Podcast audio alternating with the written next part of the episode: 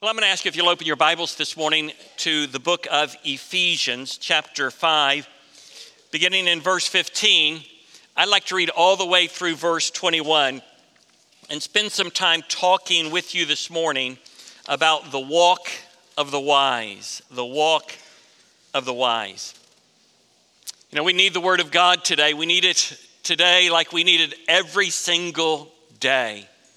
There's nothing more important than being fed by God's word congregationally, corporately, and, and also individually. So, as we turn our attention to the Bible this morning, we're turning our attention to the very word of God.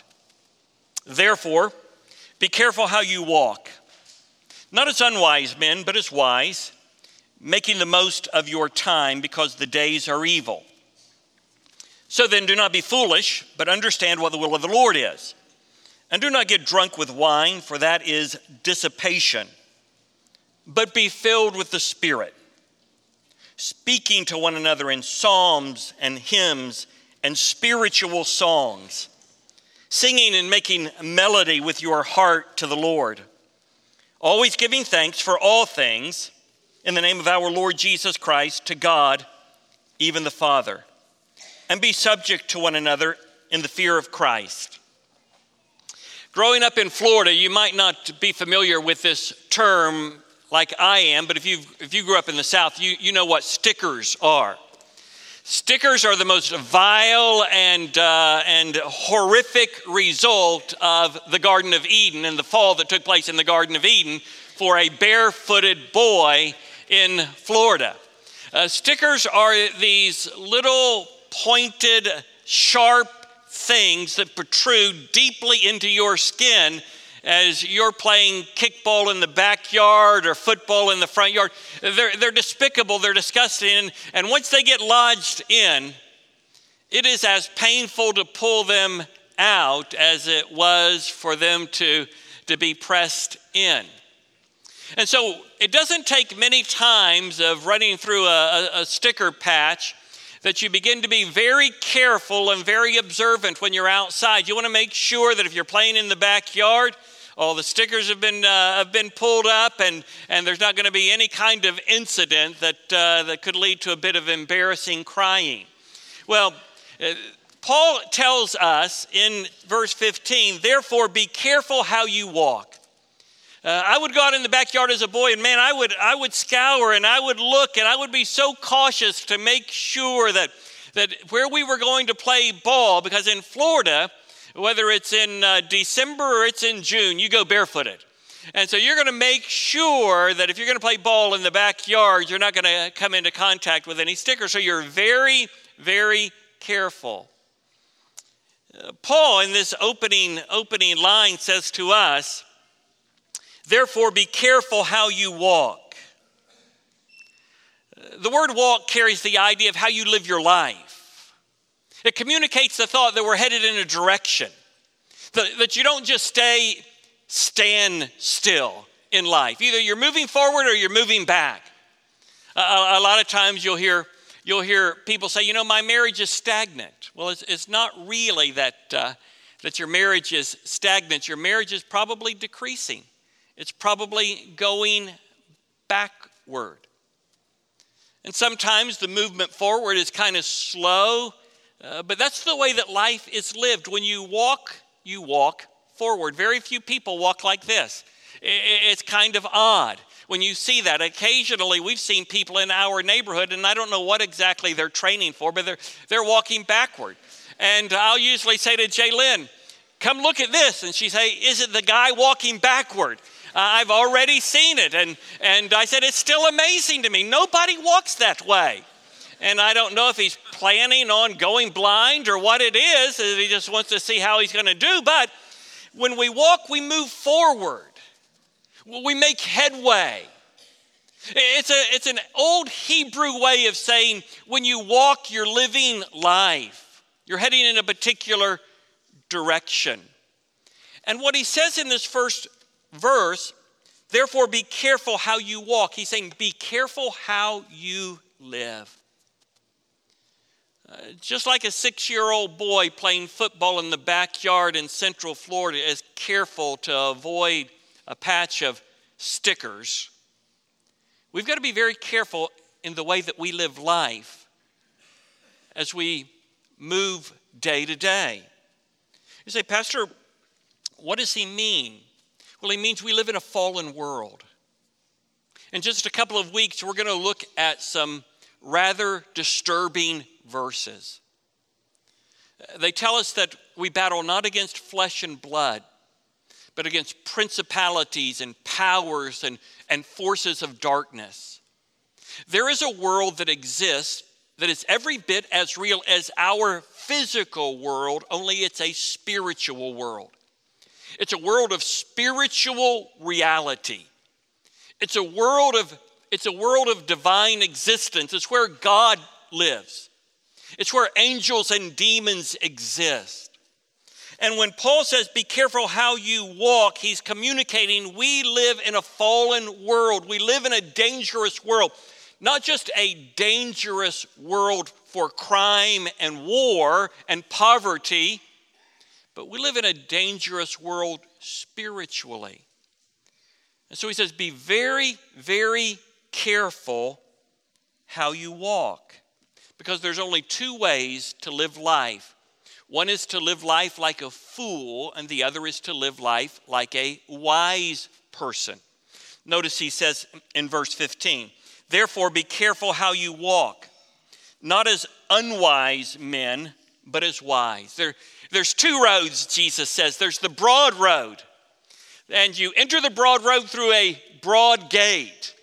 And when you walk through the broad gate and you walk along the broad road, there's a lot of company, there's a lot of people. It's a, it's a crowded and congested journey. And, and it ends at a particular destination. But he says there's also a narrow gate and a narrow road. And those who enter the narrow gate are much fewer in number. And those who walk the narrow pathway with us are, are relatively few in number when you, when you look at the, at the, in comparison to the entire world. And the same is true in verse 15. There are those who are wise, they've entered the narrow gate, they're walking the narrow road. They know that along the way that there are traps and there are enticements to try and lure them off of the narrow road. Uh, they're, they're, they're pretty, they're alluring, they're provocative. And Satan knows just to deviate us ever so slightly over the course of time, you get further and further and further away from where you were headed. And so, even on that narrow road, you've got to be wise and discerning and cautious. Uh, but most people, they enter the wide gate and walk along the, the broad road. Uh, they dominate culture the political arena. Uh, they, they try to communicate to us that we're backward, we're narrow minded, we're fundamentalistic. And the entire, the entire time, they're headed toward a terrible, terrible ending. And so he says, You've got to be careful how you walk, not as unwise, but as wise. Well, how do wise people walk? Well, wise people make the best use of their time. That's the first thing that he says. Wise people make the best use of their time. Look in verse 16 making the most of your time. Uh, being, being careful that you use your days wisely. Uh, I figured up this morning, I'm, I'm almost uh, 60, not quite there yet, but I'll be 60 this year. And so I, I thought, well, what if I, what if I live to, to 80? Well, I have 29,200 days. No, really, I've got 7,665 days. It's even better, I guess. 7,665 days. I need to be wise in how I use those days. I need to be circumspect that I, that I use the life that I have left wisely. Uh, some of you will, will leave here and you'll go to the, to the preschool and, you, and you'll pick up a, a precious newborn baby. Uh, God's entrusted that, that child into your care for approximately 18 years. Let's say, let's say 18 years and then they, they go off to college. Well, you have them for 6,570 days. If I live to 80, I've got more days left than you have days to invest in your children between infancy or birth and, and 18 years of age. Those are very, very important days. And there's good and there, there's bad. The good news is when you blow it one day, you've got about 7,000 other days to, uh, to do better. That's, that's the good news.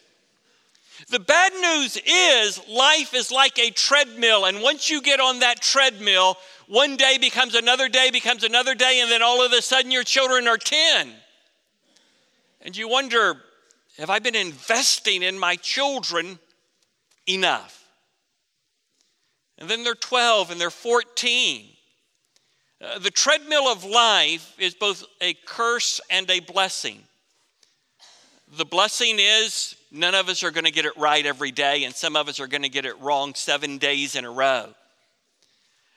The curse is it's easy for life to pass us by, the most important things in life.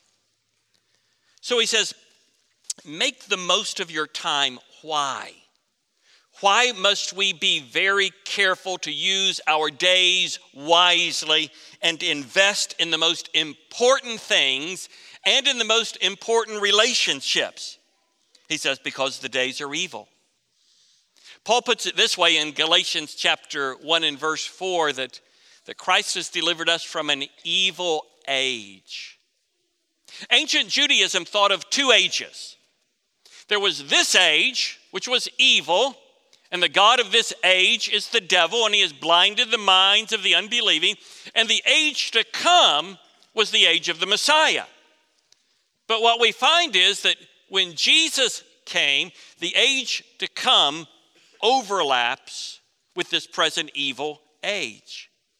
That it's the blessings of eternity we are experiencing to a small degree right now with the giving of the Holy Spirit with the camaraderie and the fellowship that we enjoy here in this church, with the, with the congregational gathering and the singing that will only be multiplied in an enormous way in heaven. We're experiencing a little bit of the age to come right now. There's an overlap. But we still live in a present evil age. And so Paul says, you need to make the most of your time. Why? because the days are evil. Wise people use their time wisely. They invest in, in things that are going to give them a good return, like their children, like their marriage, like their church, uh, the kinds of things that, that will really make a significant difference. A lot of times I, I talk to people and, and they'll say something like, Well, you know, my husband never kisses me anymore. I said, Go kiss him. He'll say, My wife doesn't sit next to me on the, on the couch when we watch a television program anymore. Get up and go over and sit next to her. That is, we're grown up people, we're big people. We've got to invest in the things that really matter, in the relationships that really count, in the things that are going to make an eternal difference. Now, that doesn't mean that we don't put our, our feet up on the, on the porch and, and, uh, and a, on a nice, beautiful evening and, and, drink, uh, and drink a cup of tea or, or go on long walks or, or just spend an evening playing video games with our kids. All of those, that doesn't mean any of that. It just means, in general, we're making a wise use of our life. And the things that are most important get the best of our time. So, wise people use their time wisely. The second thing that he says is this wise people discern God's will. Wise people discern God's will. Look with me in verse 17. So then, so then, if you're going to use your life wisely, if you're going to walk wisely, circumspectly, you're going to make the best use of your time, so then, don't be a fool. Don't be foolish, but understand what the will of the Lord is. Understand God's will because decisions have to be made about how you use your time. And you have to evaluate the way that the Bible instructs us about giving ourselves to the things that matter most. If we're married, to our spouse and our children and our church, if we're single, to the relationships that we build, the camaraderie that we have with other single people, preparing ourselves that if God does lead us into marriage, that we're prepared to actually be a mature husband and wife, and then investing in the church and the relationships of the church. So he says, So then, don't be a fool. Understand what the will of the Lord is. You know, we spent a lot of time talking about how do I know God's will? Most of God's will is made perfectly known in the Bible. What's God's will for my marriage? If you're a man, God's will for your marriage is that you lay down your life for your wife and not for your career. If you're a wife, God's will for you is that you love and honor and respect your husband and show him the deference that is due him under the lordship of, of Jesus Christ. This is the will of God, your sanctification, that you abstain from sexual immorality. It is never appropriate under any circumstance to treat and touch someone that you're not married to as if they, you were married to them. That is always absolutely outside the will of God. This is the will of God, your sanctification. That is, you abstain from sexual immorality. That's not my little nomenclature. That comes straight from the Apostle Paul in 1 Thessalonians chapter, uh, chapter 4. But you notice the, the language he uses, but understand it, it, it takes some initiative because not everything in the Bible addresses every circumstance and situation in life. There's, we, we glean principles from the Bible. A lot of people, uh, and, and, and myself included, sometimes I don't start seeking the will of God until it's like a major decision. That's, that's not the best way to, to seek God's will. The best way is to seek God every day, day in and day out. And as you seek God, He begins to instill within us principles and concepts and truth so that when we have to make decisions between the good and the best, the Bible isn't going to lay that out for us. But we've been preparing for it as we've studied the truth of God's Word and He's molded us and crafted us into His image. And we know the principles and the, and the guiding truths for making important life decisions. And so He says, Wise people discern God's will, foolish people do not.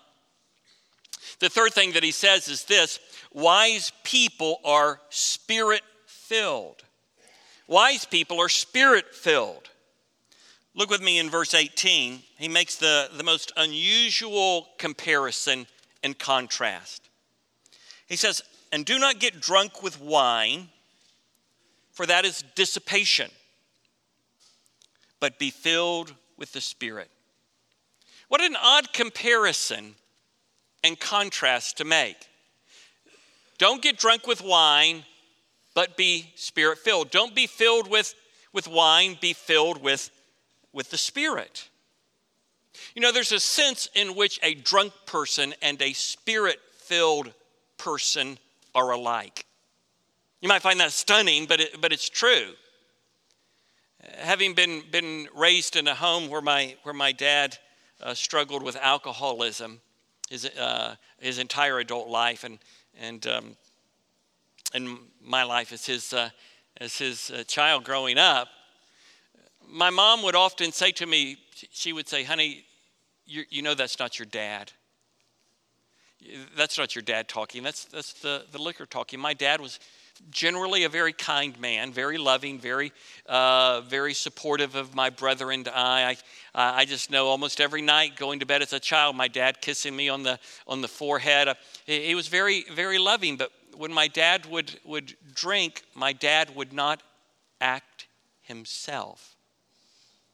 And nobody acts themselves when they, when they drink. It immediately affects, first and foremost, the decision making mechanism of the brain. And so, how is drunkenness like being spirit filled? Because when we're spirit filled, we behave in ways we don't normally behave. We speak, and we speak to people in ways that we wouldn't naturally speak to them. Uh, we make the choices in life that matter most. Uh, we walk circumspectly. We're very careful with our with our walk. We, we act, we behave in ways that we just don't normally, naturally behave. Normally and naturally, I'm a worry wart. Naturally and normally, normally I can be a little bit, a little bit sharp and critical and, and negative. But by the grace of God, when I'm filled with the Spirit of God, I have more faith. Uh, I'm more considerate. I'm more kind. I'm more caring. I'm more forbearing. I, I don't accentuate the weaknesses and the faults and the, and the, the missteps of others. When I'm spirit filled, I'm, I'm more like Jesus and less, less like myself. And, and that way, a person who's drunk and a person that's spirit filled are very much alike. They're, they're under the influence of something or someone. And it's evident in the way they speak, in the way that they behave. And so he says, Do not get drunk with wine, but be filled with the Spirit. And in every other way, drunkenness and the fullness of the Spirit are completely and totally and absolutely opposite of, of one another. But what Paul goes on to do in the next several verses is he begins to describe for us what the spirit filled life looks like. So he says, Be filled with the Spirit. That's a command. All of us who know Jesus are indwelt by the Spirit of God. At the moment of salvation, we are baptized in the Holy Spirit. We become a part of the body of Christ. We are indwelt by God's Spirit, and there's absolutely nothing we will ever do that will cause the Spirit of God to leave us. When the Spirit of God indwells us, we are justified. We are counted righteous, forgiven of all our sins. We have an absolute assurance of eternal life. We don't do anything to be saved. We can't do anything to unsave ourselves. We're saved by the grace of God. We're kept by the grace of God. The grace of God will never fail us. So we're indwelt by God's Spirit at the moment of, at the moment of salvation. But not every believer is filled with God's Spirit all the time.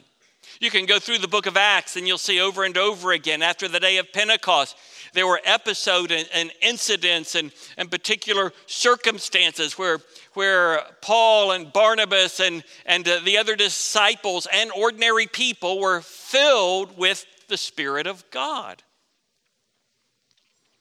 And so Paul says, Be filled with the Spirit. And then he describes what it looks like. The interesting thing is, he describes what it looks like by depicting the spirit filled life in relationship to others, how we relate to one another, and how we relate to God. It's not speaking in an unknown tongue. It's not dancing around a room in some frantic, uncontrolled fashion. Spirit's fullness is evidenced by how we speak to one another, how we speak about one another, and how we interact with God. Notice what he says. Circle the word in verse 19 speaking. Speaking to one another in psalms and hymns and spiritual songs. Now, he's not saying that we go around singing to one another. Good morning, Dr. Elif. Yeah, that's, Uh, uh, uh, his stomach would immediately begin to turn and, and he would say, I hope you don't think you're spirit filled because this sure doesn't sound like it. Now, he's, we're speaking and we're encouraging, we're edifying, we're building people up. We're not tearing them down, we're exhortive. That's the idea. Our speech is saturated with truth. Our speech is saturated with scripture. Notice he says, speaking to one another, speaking to one another in psalms and hymns and spiritual songs. Circle the word singing. Singing and making melody with your heart to the Lord. Notice speaking to one another, singing to the Lord. Singing to the Lord. That idea, singing with your heart, really carries the thought of singing from your heart. Singing heartfelt songs to Jesus singing loudly and boldly and confidently, just like we did a few minutes ago, about all that Jesus means to us, all that He's accomplished for us. Christian people are singing people. They have more to sing about than anybody else. We ought to sing whether we like the songs or we don't like the songs, as long as they're filled with truth. Whether we like the tune or we don't like the tune, we ought to sing to Jesus because the songs that we sing ought to be saturated with truth and express verbally what we feel about Him inwardly. Spirit filled people are singing people. Sometimes people will say to me, Well, I don't like to sing. Then I would say, You need to be spirit filled. Some people say, I don't like the songs. I say, You need to be spirit filled. What you need is a fresh fullness of the Spirit. That's what sets apart one worshiper from another. Why is it that one is engaged and involved and expressive in, in an appropriate way? Not necessarily the raising of the hands, like I sometimes do. You don't have to raise your hands to express the Spirit's fullness. But your lips have to move, and there have to come words out of your lips. And when the Spirit fills us, we become a singing people. And notice the third characteristic giving thanks. Giving thanks. Notice we speak to one another, we worship the Savior, we give thanks for all things in the name of our Lord Jesus Christ to God even the Father. So the third one also has to do with speaking. We speak to one another, we sing to God, and we give thanks to God for all the good things that He does for us. Sometimes, sometimes we can misunderstand this phrase, always giving thanks for all things. Well, we give thanks to God for the things that are worthy of God, not for the things that are bad or sinful or demean the glory of God. We don't say, God, thank you that in our city, sex trafficking is a prominent trade. Praise God, thank you for all things. That's ridiculous. It's preposterous that we would say, Thank you to God that children are snatched off the streets in other countries, brought to this city, and then sold into the sex trade industry. We don't give thanks to God for that. We pray to God about that. But everything that is worthy of God, every good and perfect gift is from above, coming down from the Father of lights, with whom there is no variation or shifting shadow. And so, what we begin to do is we realize every good thing I experience is a blessing from God. And so, throughout the day, we ought to be saying a, a hundred times, God, thank you. Thank you for that cold, clean water when there are so many people in this world that drink contaminated, filthy water. We, t- we take it for granted, but it's a blessing from God. And we realize that the good things that are done to us, gifts that come to us from people, whether it's a, a, a pat on the back or a hug, or I've received uh, Jalen's been here and, and there uh, going to help, help her mom. She's leaving in just a few minutes to go back uh, to be with her mom. And uh, I got several gift cards from McDonald's from you guys. Oh man, it's fantastic. Magnificent. Jalen said on the way uh, last night before bed, please, if you're going to go out to eat, eat something healthy. I'm going straight for a Big Mac right after. It's got lettuce, it's got protein, the bread is toasted. It's, it's thank you, and that thanksgiving goes to God. And so, how can she deny me that? How could she deny me that? But nevertheless, we realize that when, when people bless us, that's God blessing us. Is God caring for us? Is God letting us know, I know where you live? I know how to get in touch with you.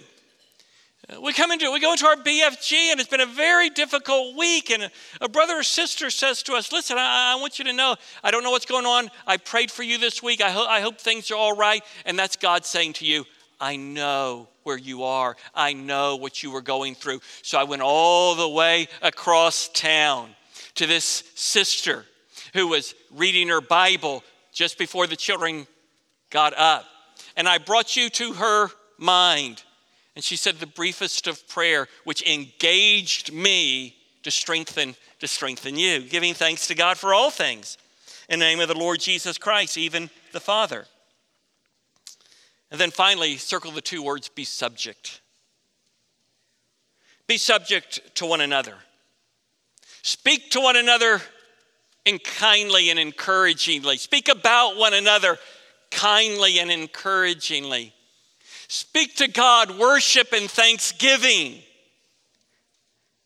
And be subject to one another. Notice, underline the phrase one another in verse 19, underline the phrase one another in verse 21. See, we like to spiritualize the fullness of the Spirit rather than actualize it. It is lived out in the real world of people. Spirit filled living is not some esoteric, ethereal existence where I kind of float on a plane above other people. No, I'm engaging other people. I'm ministering to other people. I'm encouraging. I'm exhorting. And I'm submitting to others in the fear of Christ. Say, Pastor, what does he mean by be subject to one another? It means you don't have to have your way about everything, and neither do I. To be subject to one another out of the fear of Christ is to have a, have a teachable spirit, a submissive spirit, a, a willing spirit that's willing to, to put the, the needs of others before my own needs. It's recognizing that, that God wants me to be humble and teachable and kind and caring and, and willing to forbear with other people. We're so unforbearing. Saying, you know, I don't like it, I don't necessarily agree with it, but I'm willing to submit to it out of the fear of Christ, out of the, out of the, out of the, out of the love, my love for Christ. I'm, I'm willing to do that. It's not immoral, it's not illegal, it's not, it's not detrimental to my spiritual well-being or health. It's not going to hurt my relationship with my, with my spouse in the home. I'm going to submit to my wife in this particular area. I'm, gonna, I'm going to allow her uh, yesterday, Jalen said they're going to put up these blinds. They've been downstairs for a year. I said, I kind of like the blinds we've got. This is a real conversation. I kind of like the blinds we got. She says something like, You hate change, even the changing of the blinds. And uh, I said, Well, you know, I, I guess I do. She says, They're faded. I said, I know they are the night light, the lights from the from out front that we leave on, they shine right through them and they keep us awake at night. I guess they do. Uh, these got a darkening shade. I'll do all the work, which that went without saying. She doesn't trust me. She wouldn't trust me with a drill as far as she could throw the drill. And so she said, if You just stand behind me so that I don't fall off the ladder. You know what? Why, why do we put up a fuss about things that don't matter? So I submit to my wife's desires, uh, to her, to her preference in, in, in, in, in, uh, in this matter. And man, it was nice and dark in our room last night. Phenomenally, phenomenally good. I, am glad that I, I let her do it. And so, you know, submit to one another out of the fear of Christ. The question is how can I be filled with the Holy Spirit? You know, it's not like one, two, three, you got it. There's no formula. God will not be manipulated, coerced by some kind of routine or human strategy. Uh, let me give you just a couple of things that I think cause us to be candidates for the Spirit's fullness. Now, we're indwelt by the Spirit of God. I've already said that. Uh, we, we saw in chapter 4, Paul said, Do not grieve the Holy Spirit. The Spirit will not fill us if He is grieving in us. He will not fill us if He's grieving in us. Do battle with indwelling sin that grieves the Spirit of God. Do battle with it. Hate it like He hates it. Go to war with it. Now, you don't, you, you may not, He's not saying that you've got to conquer it, but you've got to recognize it, confess it, and go to war with it. Uh, the second thing I think that, that you've got to be, be willing to do is to ask for it. To ask for it. We have not because we ask not. Have you noticed in our prayers that we prayed for our church this week? You know, on the back of the, of the roadmap, the, the, the prayers, that we would be a spirit filled congregation. There'd be a rising tide of the ministry of the Spirit among us. We have not because we ask not. You don't like something about us, pray for us. We have not because we ask not. Third, do what spirit filled people do. Do what spirit filled people do. When you see a brother and sister, encourage them. When you think about talking about a brother and sister, speak well of them. When you, get to, when you gather for worship or in your private uh, time with the Lord, sing loudly, boldly, confidently. As you're going throughout the day, thank people when they do nice things for you, but after you thank them in your heart, say, God, thank you that you blessed me through this, through this brother or sister. And then, and then finally, don't be so pig headed. Don't be so hard headed. Submit to one another out of the fear, out of the fear of Christ. You know your wife likes you to sit next to her, by golly, sit next to her. Submit yourself out of fear of Christ. Minister to one another. You know your roommate's a pig? Clean up after him then say a word of confrontation to him. You know? Say, listen, you slob. I'm going to throw you out on you. No, you, you see what I mean, I think, though. Well, we're going to come to a time of a time of commitment. In just a moment, we'll stand. It may be that uh, as you're here today, you'd like to talk to someone about your spiritual life. If you'll come down, we'll, we'll introduce you to somebody that can that can talk with you. Maybe you've decided, hey, we're gonna we're gonna we're going to join the church. We, we need some guidance on the steps for membership. You come down, we'll introduce you to someone that can, uh, that can do that. So we're going to, Craig's going to lead us. We're going to sing. We're going to stand. Maybe you'll just uh, reflect on what we've talked about during one of the stanzas and, and uh, allow the Spirit of God to, to speak to you. Then, then start singing loudly and boldly uh, again. A couple of announcements, and we're going to be through this morning. Would you stand and I'll lead us in a word of prayer? Father, all of us are so needy. We need you more than we recognize that we need you. I pray in Jesus' name that your spirit would work in your people for your glory and for our good. And I pray, Father, in Jesus' name, that there would be a rising tide of the work of the Spirit among us, resulting in repentance and faith and an authentic and genuine moving of your spirit for our good and your glory. In Jesus' name we pray. Amen.